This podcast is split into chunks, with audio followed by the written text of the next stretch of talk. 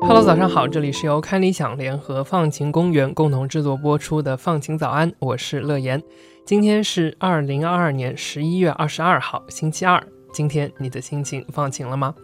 不知道你有没有关注在上周五刚刚结束的二零二二年联合国气候变化大会呢？联合国气候变化大会啊，是每年召开一次的关于气候危机的国际性会议。那在这个大会上啊，会有来自各个国家的代表出席，一起呢来评估目前气候变化的状况，一起讨论如何更好的应对全球的气候危机。那根据以往的惯例呢，参加大会的各国代表通常都会来达成一些共识，通过各种不同的手段来降低碳排放，减缓全球气温上升的速度。在历史上啊，比较有名的两次会议成果，应该就是京都议定书和巴黎协定了。京都议定书在一九九七年签署，内容是说各国需要把大气中的温室气体含量控制在一个稳定和适当的水平。那巴黎协定呢就更新一些，在二零一五年通过，明确的说呢，需要把全球气温的升幅控制在工业革命前水平的两度以内。那到今年的气候变化大会呢，或者叫做 COP 二十七，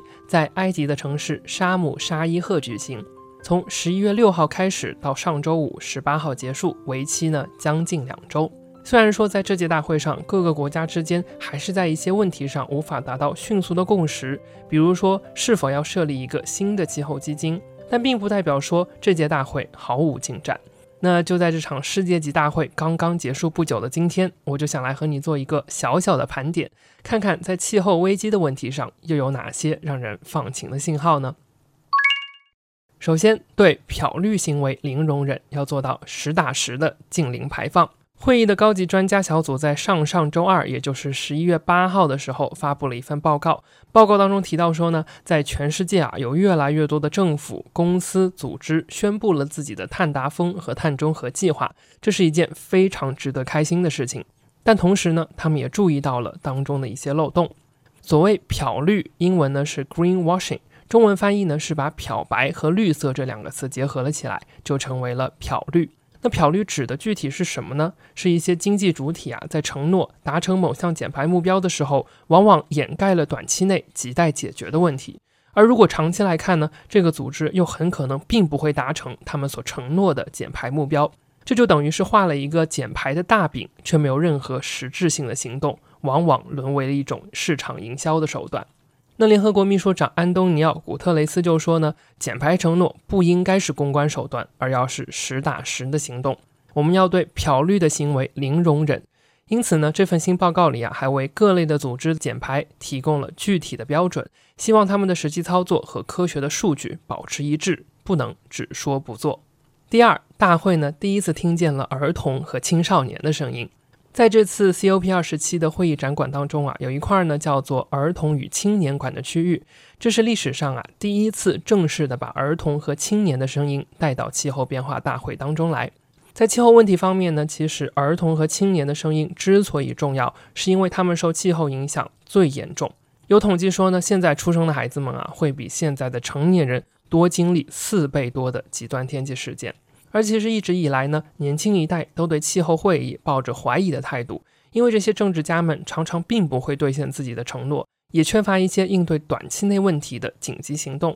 而在全球范围内呢，就有一系列规模比较大的青年罢课行动，又叫做 Fridays for Future，曾经呢在一百五十多个国家同时举行过至少几千场的罢课行动，要求世界的领导者呢尽快采取切实有效的措施来缓解气候危机。而今年啊，有关的青年团体可以在儿童与青年馆的区域内来举办谈判、讨论政策。十一月十一号的时候呢，大会官方还正式认可了联合国气候变化框架公约下的青年选区。此举的意义呢，是让青年能够走上谈判桌，真正来影响气候政策的制定和实施。让大会真正听到孩子们和青年的声音呢，就变得格外的重要。年轻一代需要为自己的利益发声，而不仅仅是让会议代表决定他们所要面对的未来。第三，绿色资金的来源调整。实现传统能源到清洁能源的转变，或者引入降低排放的新技术，其实这些减排措施呢，都需要非常多资金的支持。而自从去年的会议结束以来啊，一些较低收入的国家就抱怨说，